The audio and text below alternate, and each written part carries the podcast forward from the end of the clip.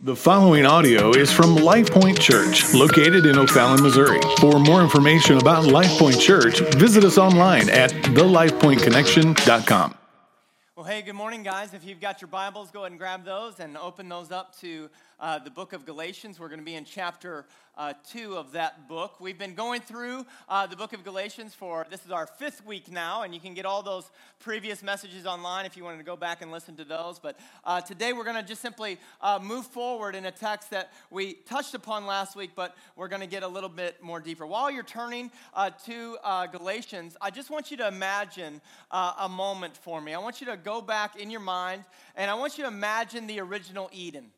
I want you to imagine what it was like when God created all that there was, and, and He created it good. Uh, uh, all over and over again, when God would create something, He would look at it and He would say, That is good. Over and over again, He created the stars and the moon and the sun and the land and the trees and the birds. I want you to imagine what that goodness would be like.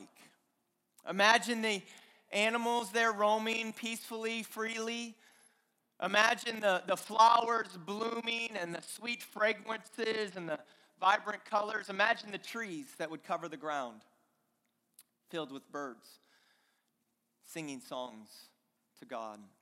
Imagine ripe fruits for feasting and eating.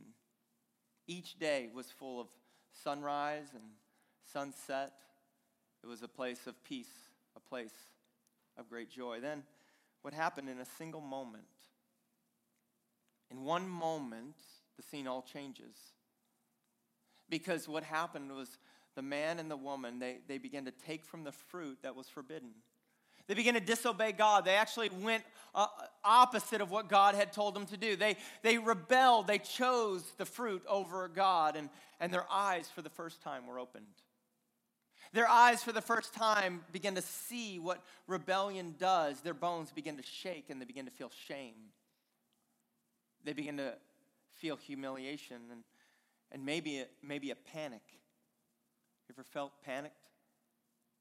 They feel panicked because originally, when God said, if you eat of this forbidden fruit, then, then your eyes are going to be opened, and in the end, you're surely going to die. And so they disobeyed the God who made them, and they probably thought for the very first moment, we are going to die.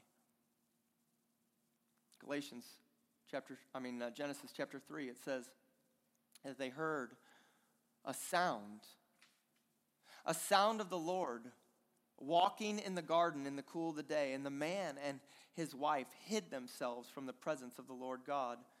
They hid among the trees of the garden. But the Lord called to man and said, Where are you?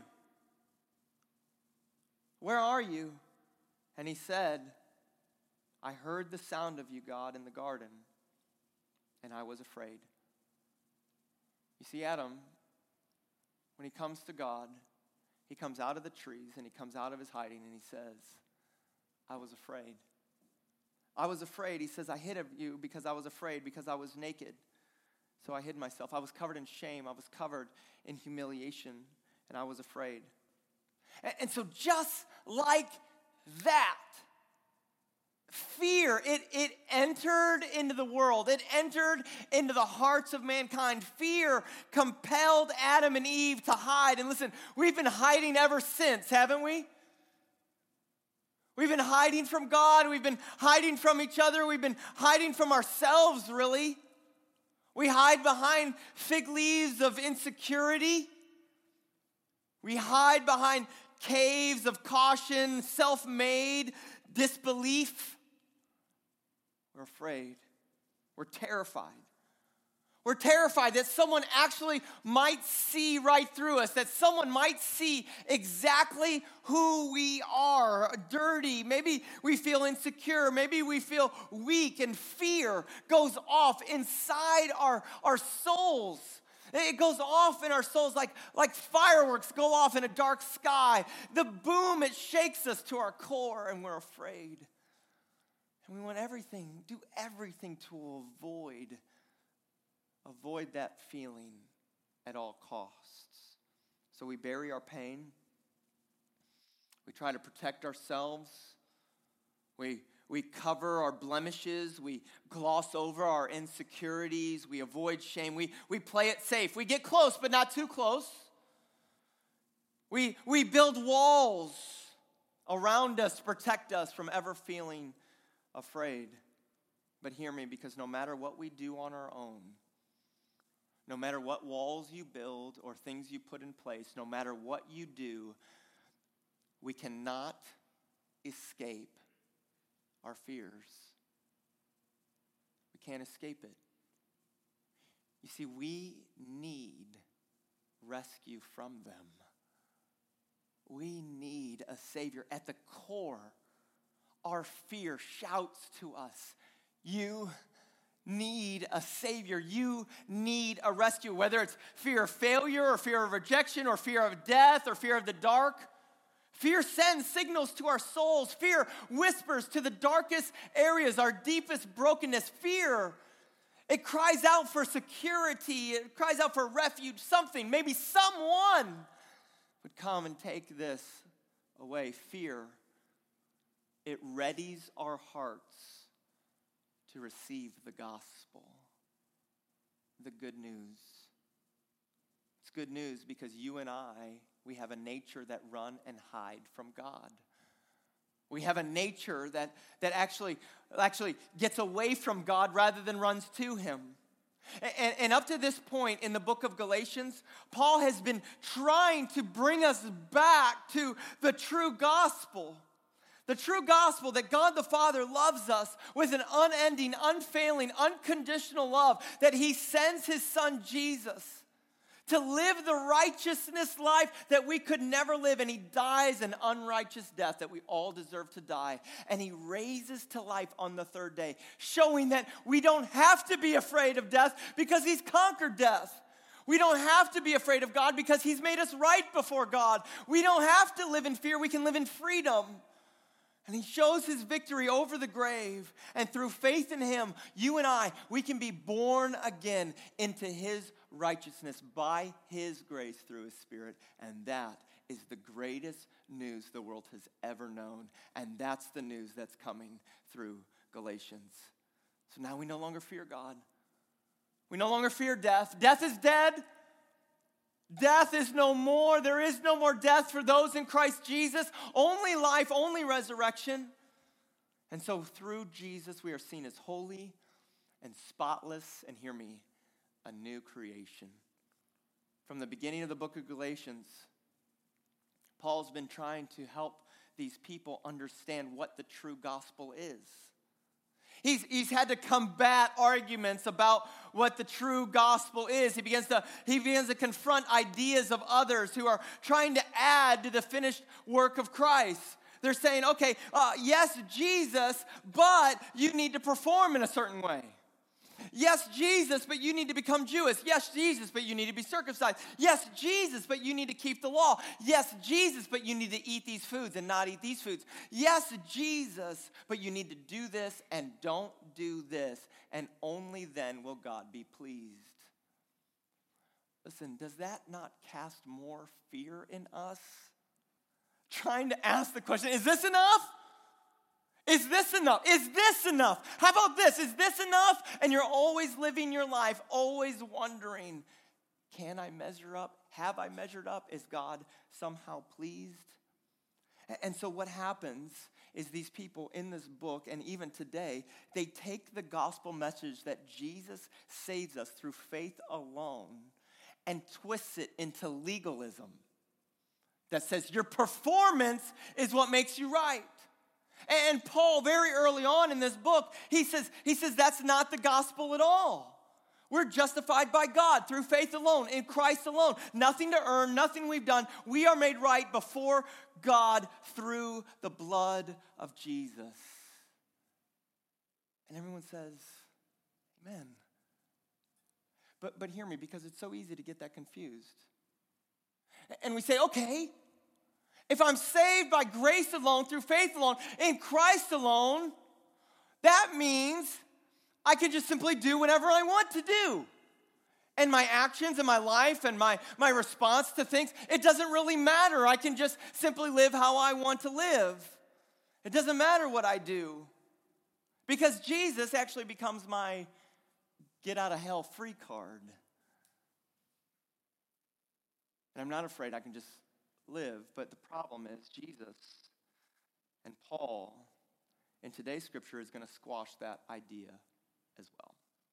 Look in Galatians 2. We're going to pick it up in verse 11. I know we read some of these verses last week, but it kind of builds, and I want to point out to you the good news of the gospel today for you. It says, But when Cephas, that's, that's Peter. So Peter is someone who actually walked with Jesus. Peter was one of the 12. Peter was actually really, really close to Jesus. He's one of the, the higher three. There was Peter, James, and John. That was kind of Jesus' inner court. And so Peter was one of the inner inners with Jesus. But when Peter or Cephas came to Antioch, Paul, he says, I opposed him to his face because he could, stood condemned. For before certain men came from James, he was eating with the Gentiles, but when they came, he drew back and separated himself, fearing the circumcision party. And the rest of the Jews acted hypocritically along with him. So even Barnabas was led astray by their hypocrisy. Now, let me paint the picture and catch you up and let you know what's going on here. What happens is in Christ, through the unity in Christ, there's no longer Jew or Gentile, there's just one body of Christ.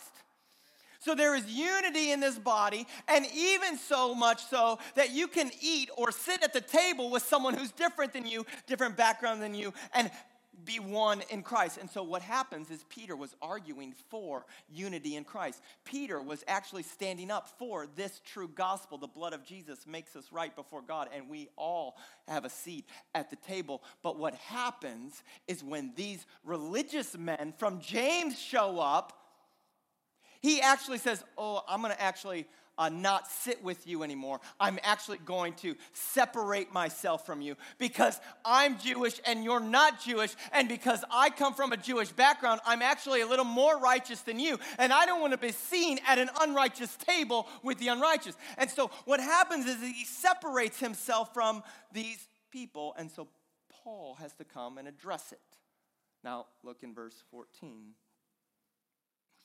But when I saw their conduct was not in step with the truth of the gospel, I said to Cephas before them all, if you, though a Jew, live like a Gentile and not like a Jew, how can you force the Gentiles to live like Jews? Now, up to this point, hear me.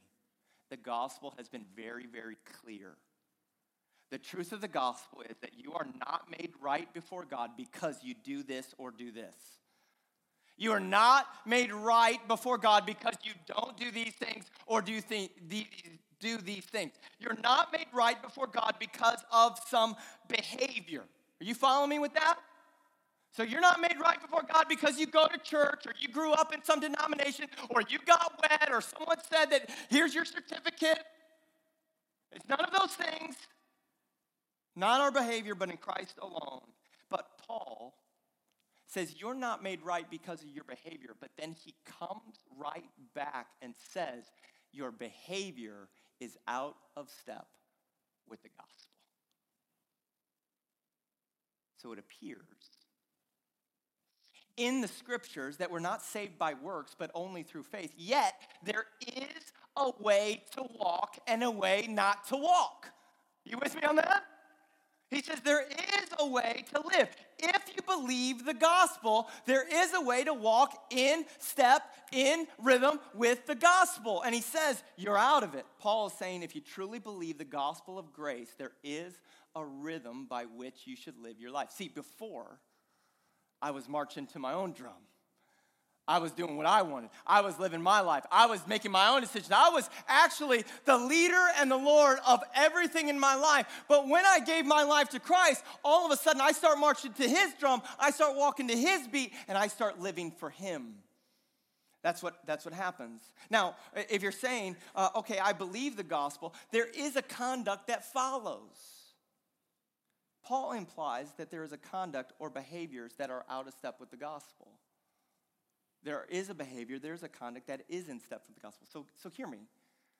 There are some beliefs that contradict the gospel, and at the same time, there are actions that contradict the gospel. We need to be aware of both. You may be saying, okay, Eric, uh, uh, you're saying that if I'm saved by grace, by no works of my own, my behavior does not save me, then why do my actions even matter? Why does my behavior, what difference does it make what I do or what I don't do? If I'm saved through the blood of Jesus, the sacrifice of Jesus in my place for me, then what does it matter what I do? Let me, let me explain it to you this way. Before Christ, there is a veil that lies over our face, over our hearts. That's 2 Corinthians 4.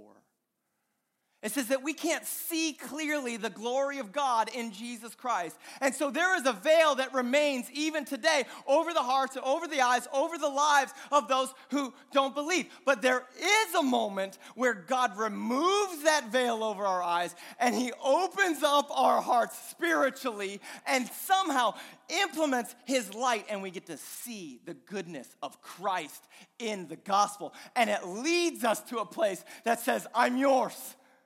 I give my life to you. You, you take me and you, you live in me. And so there is a, there is a, there is a transformation that happens when you are unveiled to the gospel. When the gospel is unveiled and the eyes of our hearts are open and we trust Jesus Christ as Savior, at that point, hear me, the commands of God and the law of God make a shift. And the law of God shifts from a mirror that reflects my sin, but now becomes a light unto my path. So when we when we come to faith in Jesus, all of a sudden the commands of God no longer show me that I don't measure up. They actually say this way to life. And so before Christ, before my heart was awakened to Jesus, I looked at the law and it said, no other gods before me. Oh, I do that all the time. I'm actually above you, God. I make my own choices, I do my own thing. We say, don't lie. Oh, man, I'm a liar. Don't covet. Don't want what other people have. That's me, guilty right? Don't have any other lovers. Oh, guilty. Okay, and so what I do is before Christ, I look at the law and I look back at the law like a mirror's reflecting back at me, and I see myself as guilty. I'm guilty before the law. And I realize I don't measure up. And in that moment, I realize that I need a Savior.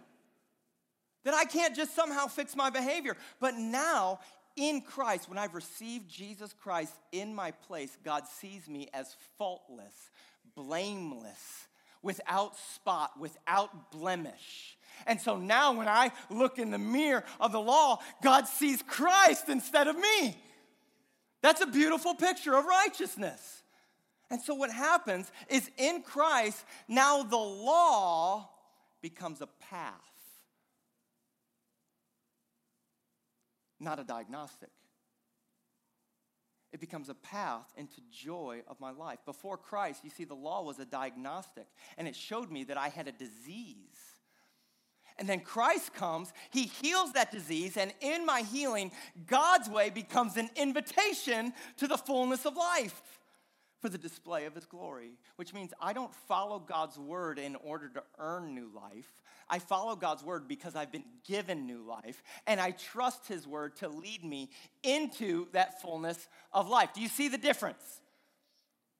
I see His word, and His word now becomes, because I'm in Christ, His word becomes an invitation to say, hey, fullness of life this way, fullness of life this way. Walk away from that. Come to this. It doesn't save me, it brings me the fullness that God has for me. And when I truly believe and I truly receive the gospel of grace, the law becomes a delight.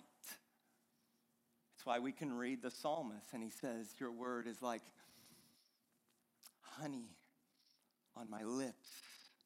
You ever thought that way? Because he's tested, he's seen, he knows that God's law, God's commands, God's way leads him into the fullness of joy.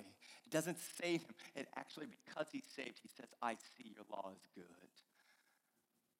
So when the law says, do this and don't do this, I don't, I don't stand condemned. Listen, you don't stand condemned in Christ. You don't start thinking, oh man, all these rules. I'm a Christian now. Now I got to obey all these things. Wah, wah, wah.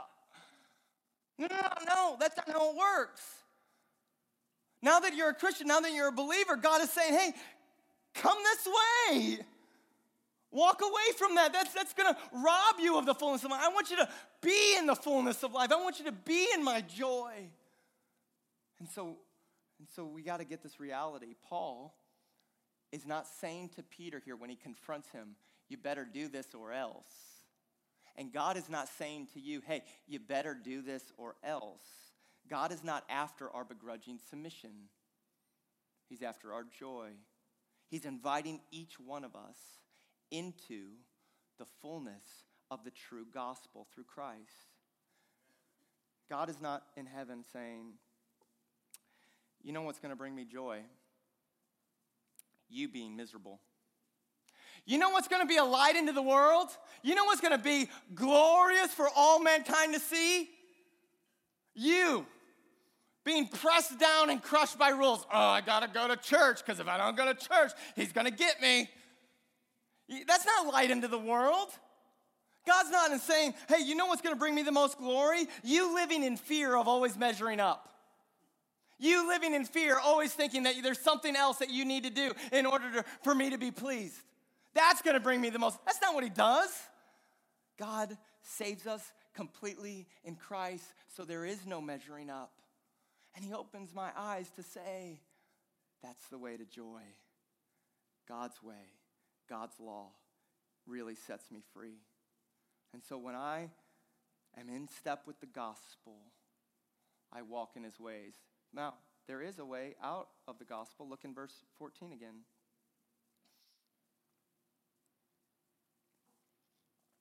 It says, But when I saw that their conduct, their behavior, was not in step with the truth of the gospel, I confronted Peter before them all. When you finally hear and believe the drumbeat of the gospel, the rhythm of your life begins to change and shift, and it doesn't lead us to a license of sin if we truly believe it. So now, if it is the fullness of life, when I think of my marriage, when God says, Hey, I want you to love your wife this way, I want you to lead your wife this way, it's because that's the path to fullness in Christ. He says, I want you to love, I want you to lead your children this way. I don't see it as, oh, God, I guess I'll do it because you tell me to, God. I don't really like my children. I guess I'll just not do that. When I hear the commands of God, with my time, my treasures, my talents, my, my resources, everything that God has given me. Hey, God says, hey, I want you to live this way. I want you to walk this way when it comes to your time. I want you to walk this way when it comes to your treasures and everything that I give you. And I want you to walk this way when it comes to your talents. You should use it for building up and not tearing down. You should use it to forgive. When God tells you to, to, to, to give away, when God tells you not to hold begrudgingly against someone else, when He says, I want you to be set free, it's not, oh, I better do this or else. He's trying to set me free into his way. So I want to close today not with just simply telling you all the things that you should and should not do. I'm not going to sit here and tell you a list. Okay, now, uh, guys, this is all the things that are in step with the gospel, and these are all the things out of step. These are the things that you should do, and these are the things that you should avoid. But what I want to bring to your hearts today is one major thing that leads us to stepping away or walking out of rhythm of the gospel, and it's found in verse 12 and 13. He says, Before these certain men came from James, he was eating with the Gentiles, which was great. But when they came, he drew back and he separated himself, fearing the circumcision party. And the rest of the Jews, they went with him. They acted hypocritically along with him, so that even Barnabas was led astray. Peter is feeling the weight to be accepted by everyone. Have you ever felt that weight?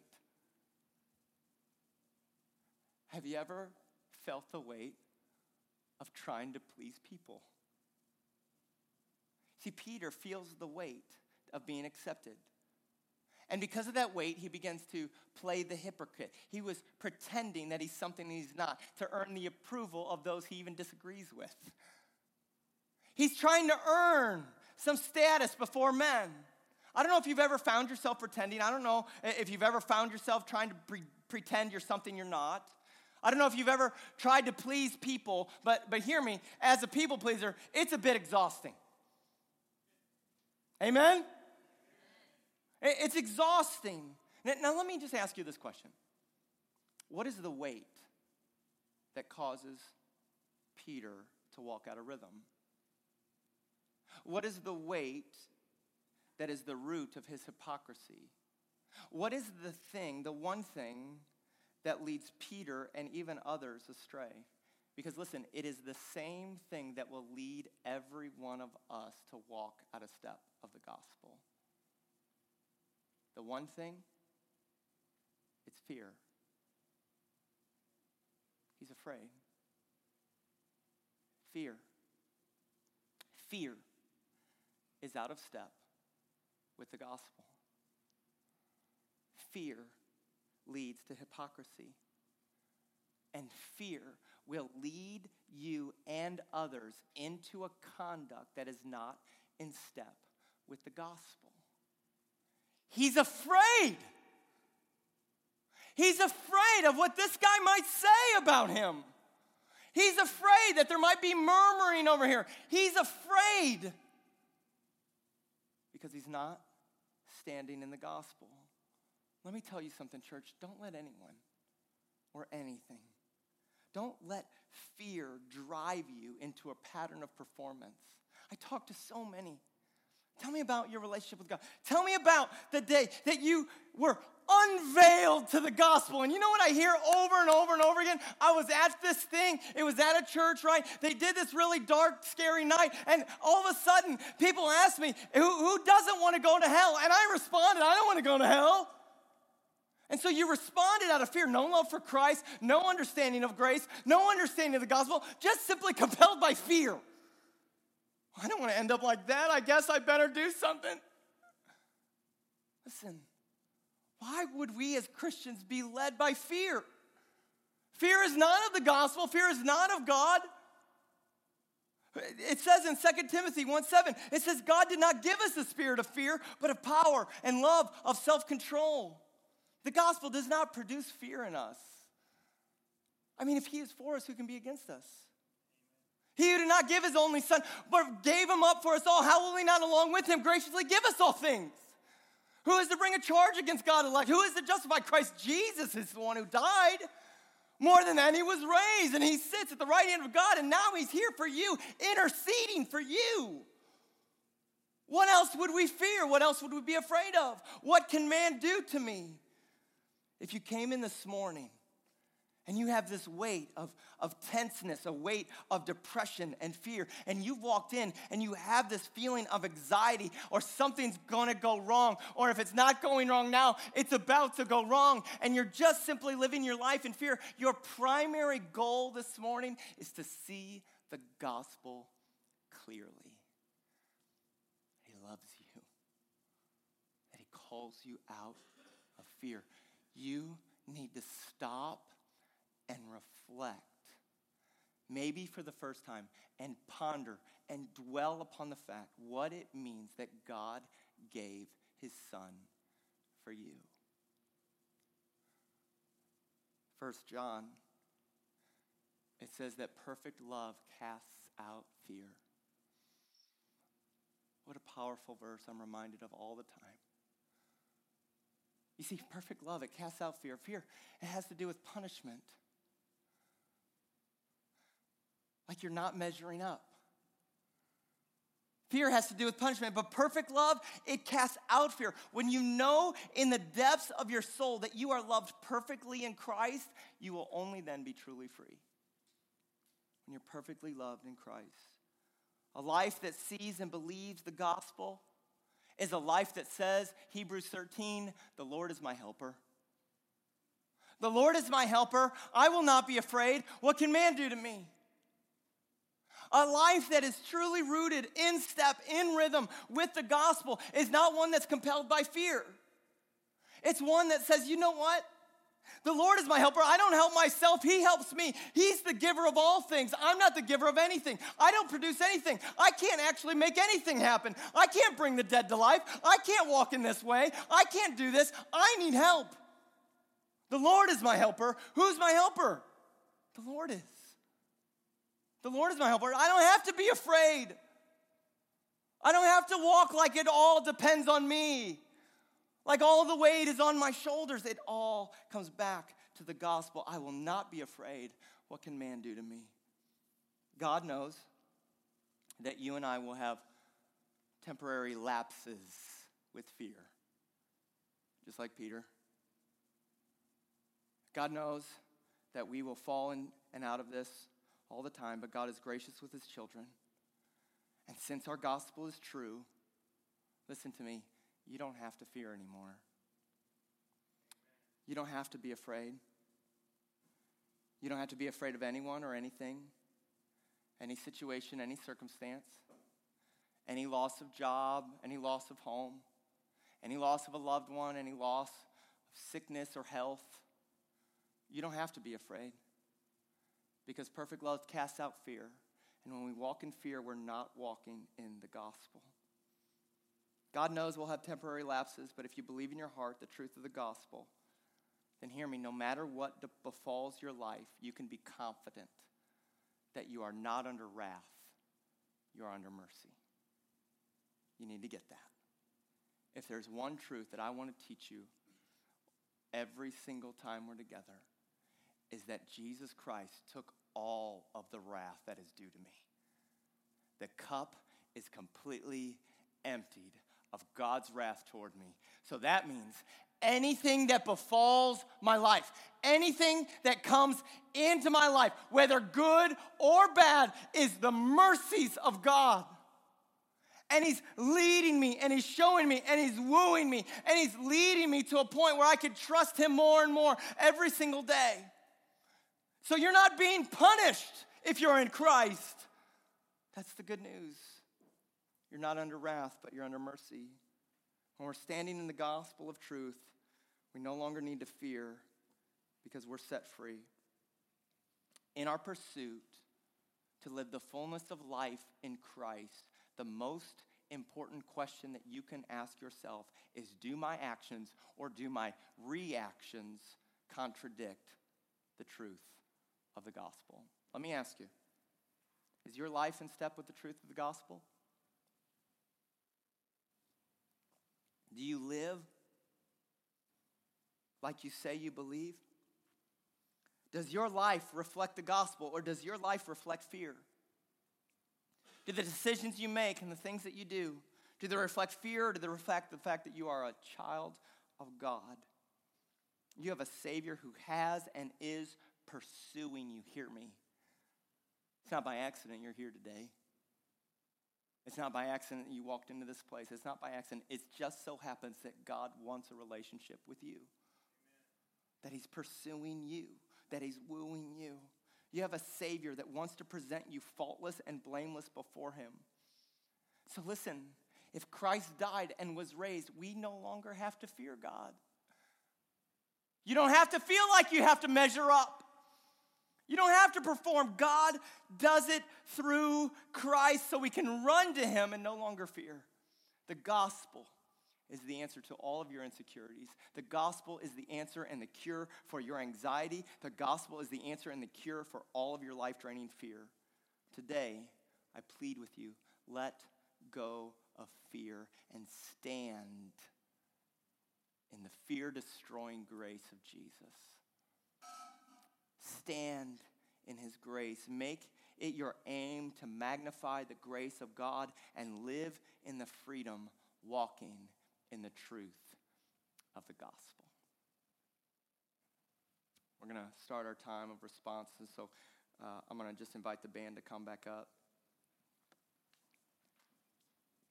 And I just want to talk to you on a, on a personal level. Some of you,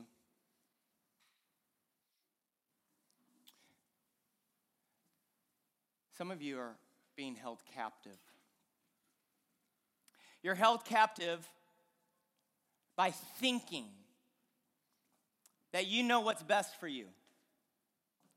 You're held captive by, by thinking that, that your way is higher than God's way, that, that you know what's gonna bring you the most joy, that you know what's gonna bring you the most life, that you know what's gonna make you happy. You are held captive really by fear.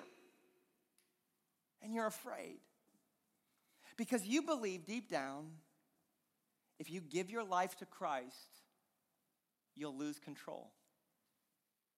You believe that if you give your life to Christ, you're going to lose control. Now, now listen to me. Because that is absolutely true. If you give your life to Christ, if you completely surrender your life to Christ, you are relinquishing control. You are giving over control. But let me tell you how comforting it is to know that God's in control. How beautiful is it to know that God is in control of your life? Because I look at my 40 years, I look at my past.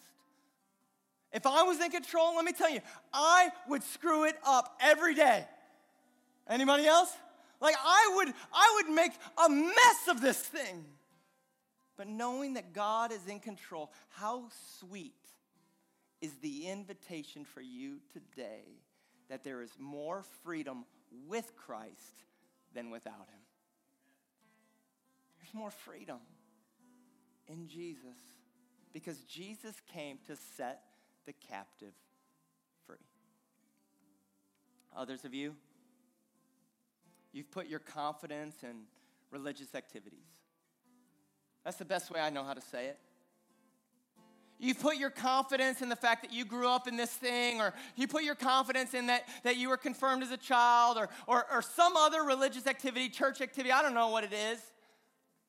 Maybe you've put your confidence in the, the fact that you think you're a good boy, or you're better than this guy. And, and you, you, you have done all of these things, but in reality, you don't have a relationship with Jesus. In reality, you do what you think the Lord tells you to do so that somehow down the road you can avoid confrontation with Him. And you're trying and you're living and you're trying to earn something that is freely given. You're trying to earn your own righteousness for your own glory. You're trying to earn something that's already been given. And, and today, I want to invite you, hear me. I want to invite you into real righteousness, real holiness, real relationship with the one who was perfect in every way, who died in your place so that you could be seen as righteous. A real righteousness that goes beyond yourself. Now, there's others of you who I think the majority of us are here. I think there's others of you who have trusted Jesus in your place. You say, Yes, I believe by faith Jesus paid the price for me. And you see God, and He sees you spotless and blameless in Christ.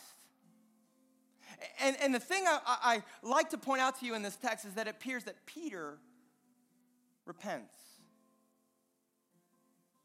he turns his way. So maybe you're here and you say, you know what, Eric? Yeah, I've given my life to Christ. Yes, I believe that it's only through the blood of Jesus that I am spotless or blameless.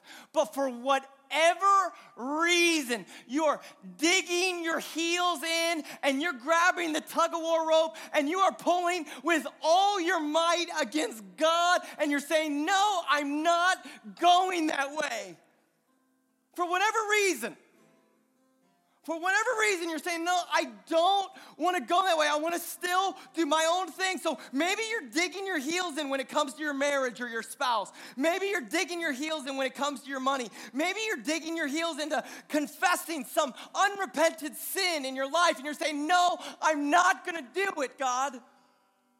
Maybe you're digging your heels in when God is saying, Hey, I want you to forgive them. I want you to show grace to them. And you're saying, No, I'm going this way. And listen, I'm not saying you're not saved, but for whatever reason, you are fighting against your own fullness of life. You're fighting against your own joy because you're not walking in step with the gospel. You're not walking in the way that God woos you and invites you to walk because honestly, you're afraid. You're afraid. You're afraid to forgive. You're afraid to surrender all. You're afraid to trust. You're afraid to let go to bitterness. And honestly, you're afraid to obey. Trust Him. He loves you. For whatever reason, maybe you're here and you're digging your heels in, and today God is wooing you into a greater joy. And for whatever reason, you're refusing to go. Let me tell you something. Look right at me. If that's you, you're out of step with the gospel. And sometimes we need Paul's to come into our life and say, walk away from that. Stop doing that. Walk in my grace and the freedom. For whatever reason, you're just not believing the gospel enough. You're not letting love compel you, you're letting fear compel you. And today, may the Holy Spirit, in His mercy, invite you back to the only hope that we have, and it's Christ and Him crucified. Let's pray for that. Lord, today, it seems like in our world, fear surrounds us. Lord, there's days that I feel like fear is so deep rooted within me that I feel shackled in shame and humiliation and, and lack of obedience. I don't know, but God, today I pray that through your spirit and by your blood, we can cast our fear and our anxiety and our hurts and our pains and cast them all upon you, Lord. That we come to you by grace humbly and say, God, Take my life. Take my fear. Let my choices and my walk be in rhythm with you. Fill me with your Holy Spirit to empower me to walk away from sin and walk in your truth. Today, oh Lord, let us be a church that stands in the gospel, that walks in a rhythm with your gospel, with your truth, that you love us and you gave yourself up for us today, God, we're asking you to lead us by your word, by your law, by your commands into the fullness of life. And we would see that they are glorious, that they are beautiful. Jesus, let us respond with praise.